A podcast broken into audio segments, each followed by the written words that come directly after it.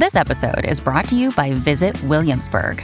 In Williamsburg, Virginia, there's never too much of a good thing. Whether you're a foodie, a golfer, a history buff, a shopaholic, an outdoor enthusiast, or a thrill seeker, you'll find what you came for here and more. So ask yourself, what is it you want? Discover Williamsburg and plan your trip at visitwilliamsburg.com.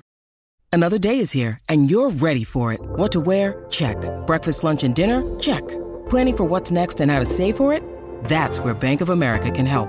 For your financial to-dos, Bank of America has experts ready to help get you closer to your goals. Get started at one of our local financial centers or 24-7 in our mobile banking app. Find a location near you at bankofamerica.com slash talk to us. What would you like the power to do? Mobile banking requires downloading the app and is only available for select devices. Message and data rates may apply. Bank of America and a member FDIC.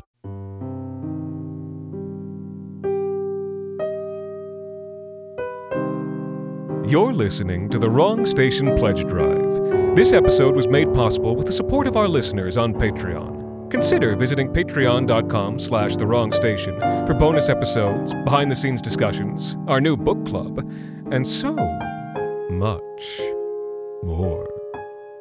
Today, The Wrong Station is proud to present He's My Friend by Anthony Botelho.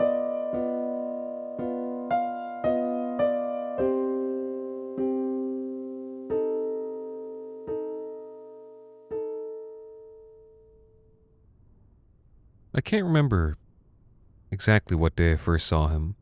A few weeks ago, at least. Maybe a few months, though still summer. That dead raccoon plopped outside just off the sidewalk, two blocks down from my place. A little guy, I thought. Though maybe not. Honestly, I don't know too much about how big they're supposed to get. 99% of my experience with raccoons has been at night, turning around and crossing the street the second I see them so I never get a very good look. But it was broad daylight the first time I saw him. Poor thing, probably dehydrated in the 35 degree heat, or ate something bad, or got a swift kick from a bolder and more bastardly soul than mine. I felt, you know, like genuine pity for this this little soul discarded on the roadside of the world. And the second day I walked by it, I still felt pity though by the third day my feelings had started to shift more toward disgust. Is the city not going to come clean this up? Has nobody who lives on this block even called it in? Such questions passed through my mind. The body hadn't quite turned yet, but the fur was looking more mangy, the skin more ick-y by the day. An extreme heat mingled with flash thunderstorms weren't helping the situation. The look or the smell of it. In any case, the answer to both these questions was evidently no. Day five, and as I was walking to the subway that morning, I got to witness the exact moment that the bloated flesh sagged open to reveal hundreds upon hundreds of maggots partaking in their funereal feast. I almost threw up. Though, strangely, the more my disgust ratcheted up, the more I felt it tempered by a resurgent pity. It was nature, I know, but it was so undignified. To slowly rot away and be devoured out in the open for everyone to see?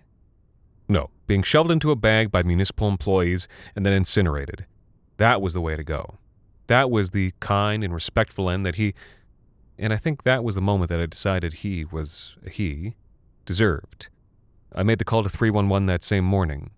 The person I spoke to was very polite and reassuring they apologized that he hadn't been removed yet and assured me that animal control would have it dealt with within 48 hours.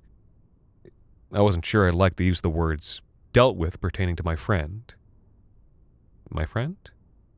But I thanked them and hoped that that would be the end of it. Well, the days rolled on, and unsurprisingly, animal control never came. Who could say why? Lack of resources? Staff shortages? Maybe cleaning a half rotted raccoon off the sidewalk just wasn't a priority.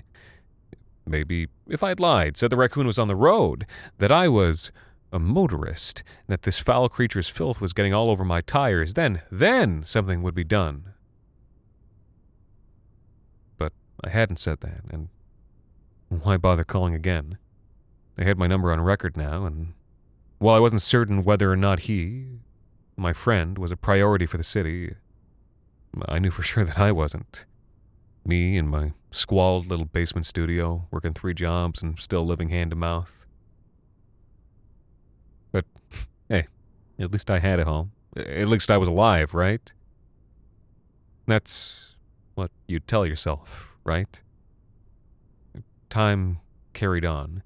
The maggots ate their fill and buzzed off, or were themselves eaten by larger animals that came in the night to slurp up the last remaining bits of organ and anything structural. My friend slowly flattened into a gray brown disk of bone and skin and fur, and remained like that for a good long while.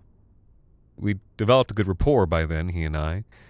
I'd see him at least twice a day on my way to work and on my way back home, which is more than I can say for most people in my life. Anyone, really. I, I, I don't know that I describe myself as lonely. These are lonely times, you know. Would you call everyone living in sad times sad or trying times tried? No, I, I think you'd say that they're merely in a mindset that's the norm for the age. If anything, it was the first time in some while that I hadn't felt lonely. That I had somebody I could rely upon. Someone to say hello to first thing.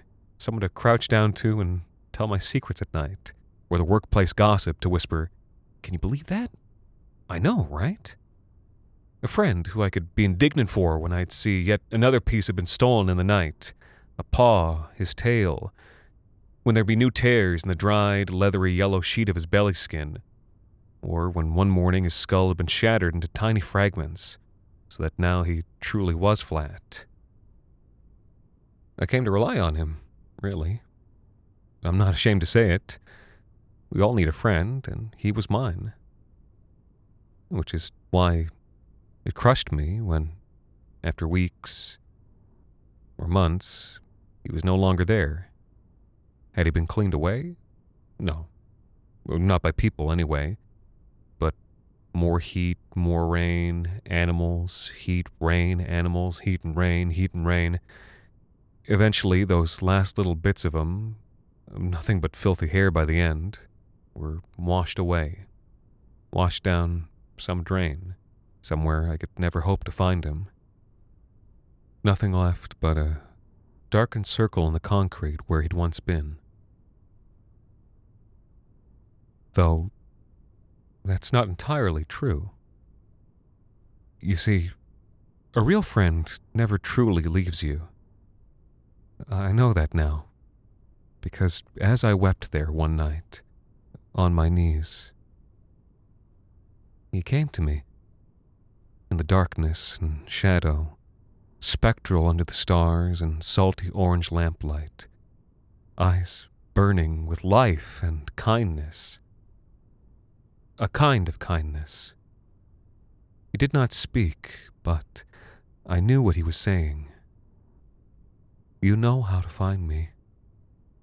You know how to come back to me. A- and I did. So I did. I laid down on the warm concrete, rolled onto my side. It didn't take too long for it to start. I hadn't eaten or drank in the last few days, miserable and grief stricken as I was. I wonder how long it'll take. At the very least, I won't have to worry about anyone disrupting the process. No, I think hardly anyone will pay me any mind. Even if someone does, uh, even if they think poor thing, or that I'm a little guy, or if they call the city, well, nothing will happen. Except that maybe Hav made another friend. They'll have made a friend.